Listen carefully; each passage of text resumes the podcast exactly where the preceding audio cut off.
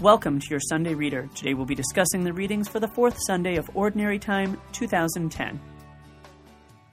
A reading from the book of the prophet Jeremiah. The word of the Lord came to me, saying, Before I formed you in the womb, I knew you. Before you were born, I dedicated you. A prophet to the nations, I appointed you. But do you gird your loins? Stand up and tell them all that I command you? Be not crushed on their account as though I would leave you crushed before them. For it is I, this day, who have made you a fortified city, a pillar of iron, a wall of brass, against the whole land, against Judah's kings and princes, against its priests and people. They will fight against you, but not prevail over you, for I am with you to deliver you, says the Lord. The word of the Lord. I will sing of your salvation. In you, O Lord, I take refuge. Let me never be put to shame. In your justice, rescue me and deliver me. Incline your ear to me and save me. I will sing of your salvation. Be my rock of refuge, a stronghold to give me safety. For you are my rock and my fortress. O my God, rescue me from the hand of the wicked. I will sing of your salvation. For you are my hope, O Lord, my trust, O God, from my youth. On you I depend from birth. From my mother's womb you are my strength. I will sing of your salvation. My mouth shall declare your justice, day by day your salvation. O God, you have taught me from my youth. Until the present I proclaim your wondrous deeds. I will sing of your salvation. A reading from the first letter of Paul to the Corinthians. Brothers and sisters, love is patient. Love is kind. It is not jealous, it is not pompous, it is not inflated, it is not rude, it does not seek its own interests, it is not quick tempered, it does not brood over injury, it does not rejoice over wrongdoing, but rejoices with the truth. It bears all things, believes all things, hopes all things, endures all things. Love never fails. If there are prophecies, they will be brought to nothing. If tongues, they will cease. If knowledge, it will be brought to nothing. For we know partially, and we prophesy partially. But when the perfect comes, the partial will pass away. When I was a child, I used to talk as a child, think as a child, reason as a child. When I became a man, I put aside childish things. At present, we see indistinctly, as in a mirror but then face to face. At present, I know partially. Then I shall know fully, as I am fully known. So faith, hope, love remain. These three. But the greatest of these is love. The word of the Lord. A reading from the Holy Gospel according to Luke. Jesus began speaking in the synagogue, saying, Today this scripture passage is fulfilled in your hearing. And all spoke highly of him, and were amazed at the gracious words that came from his mouth. They also asked, Isn't this the son of Joseph? He said to them, Surely you will quote me a proverb, Physician, cure yourself, and say, Do here in your native place the things we heard were done in Capernaum. And he said, Amen, I say to you, no prophet is accepted in his own native place. Indeed, I tell you, there were many widows in Israel in the days of Elijah, when the sky was closed for three and a half years, and a severe famine spread over the entire land. It was to none of these that Elijah was sent, but only to the widow in Zarephath, in the land of Sidon. Again, there were many lepers in Israel during the time of Elisha the prophet. Yet not one of them was cleansed, only Naaman the Syrian. When the people were in the synagogues heard this, they were filled with fury, and they rose up, drove him out of town, and led him to the brow of the hill on which their town had been built, to hurl him down headlong. But Jesus passed through the midst of them and went away. The Gospel of the Lord. Hello and welcome to your Sunday Reader. I'm Father Brian, and I'm flying solo again today. Dawn is unable to make it to the podcast. Actually, it's my schedule more than Dawn's that made it happen this way because I've been busy all week and wasn't able to do a podcast until now, and Dawn wasn't able to do it at this time. So, unfortunately, we don't have her with us, but we will still go through and look at some of these readings for the upcoming Sunday. One of the things I'd like to start with is Luke's Gospel. In Luke's Gospel, one of the key things we always have to remember is Luke is writing to an audience that's largely a uh, Gentile audience. So his concern is showing how Jesus is the Messiah, not just for the Jewish people, but for all people. And of course, we've got this story here where Jesus is in his hometown preaching, and his own people don't accept him. What's interesting in the story is you might say, why did these people just turn on Jesus all of a sudden? I mean, it seems early on they're there, they were amazed at his the gracious words that came from his mouth, as it says here.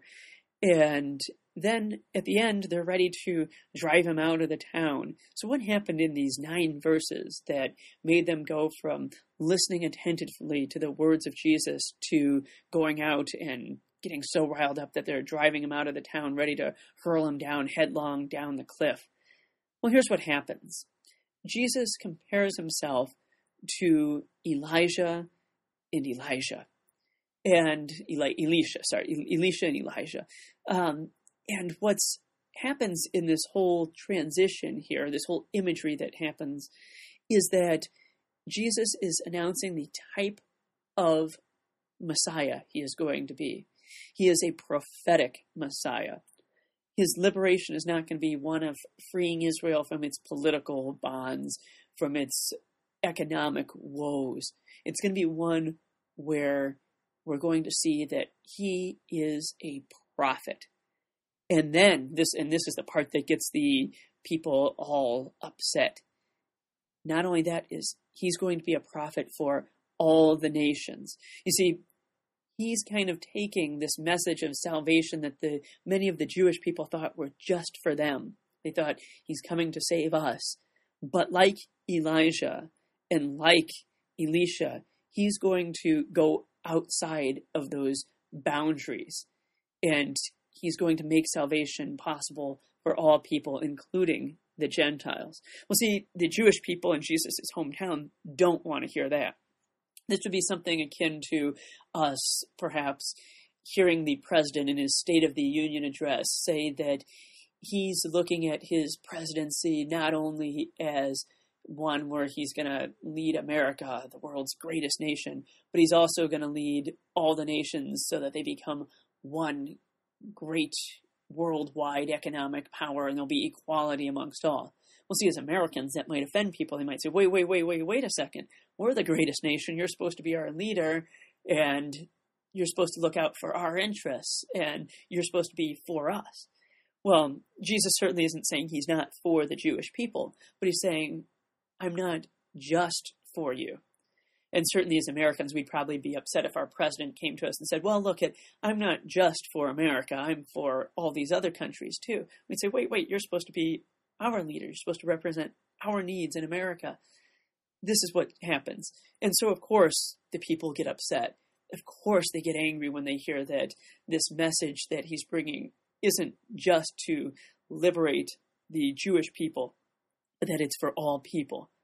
So this is what motivates them to say, enough, we've had enough, we don't want to hear it anymore, and begin to send him out of the town and prepare to throw him down the cliff headlong and all that kind of thing. Now, that's our gospel story there.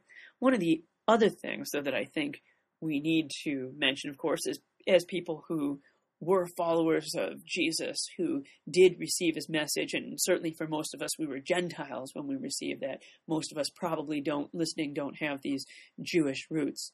But let's go to this second reading here from St. Paul, because I think St. Paul really can give us a context for how we should, as Christians, behave, how we can accept this message that salvation is not just for one group of people, but Christ came for all people. And we still believe that as Christians. The Jewish people were upset when they heard that. As Christians, sometimes we can get upset too when we hear that Christ came for everybody. Now, certainly, Christ is the only means of salvation.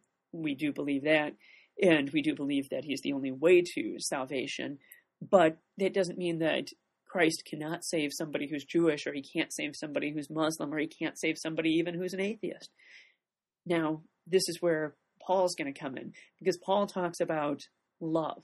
And that's the one thing we learn from Jesus is that God himself is love.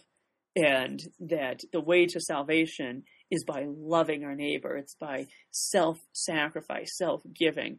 And all that ultimately comes from love. That our self sacrifice has to be rooted in love. Christ's self sacrifice for humanity is rooted in his deep love for humanity. And so now we go to St. Paul, where he's talking about this dynamic of love.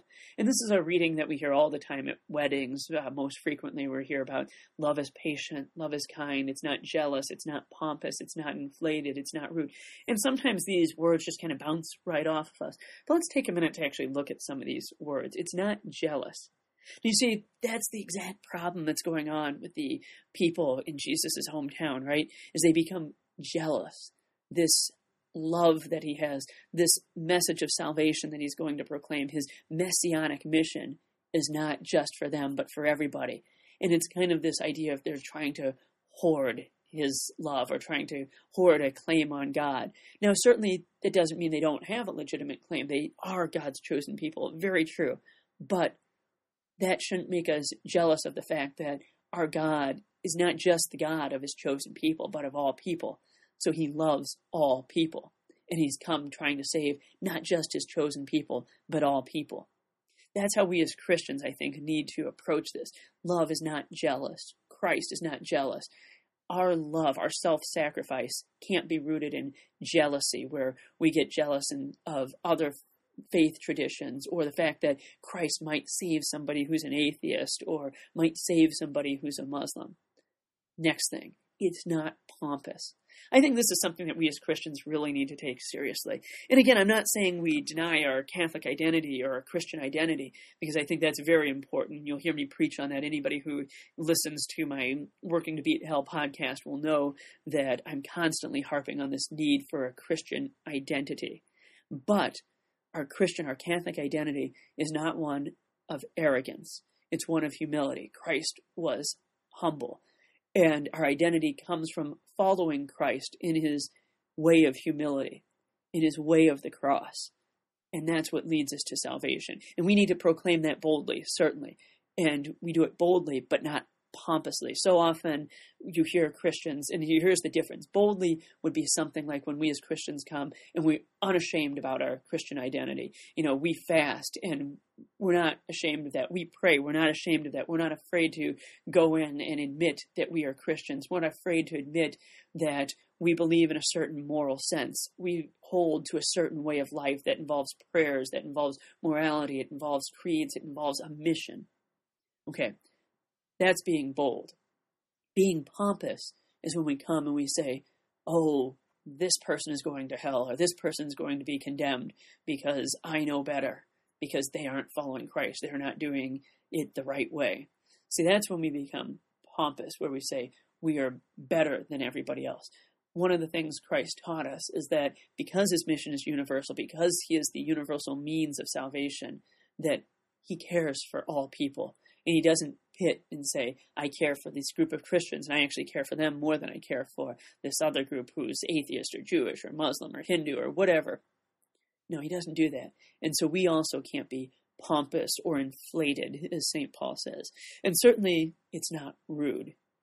That's another thing here. A lot of times I think we can be rude, and a lot of times we can even be rude with people who are of our own faith tradition, with other Christians. We have to learn that we're called to this sense of humility and we're called to Christian charity. Even with people with whom we disagree with, we treat them with charity, we treat them with kindness, we don't treat them rudely.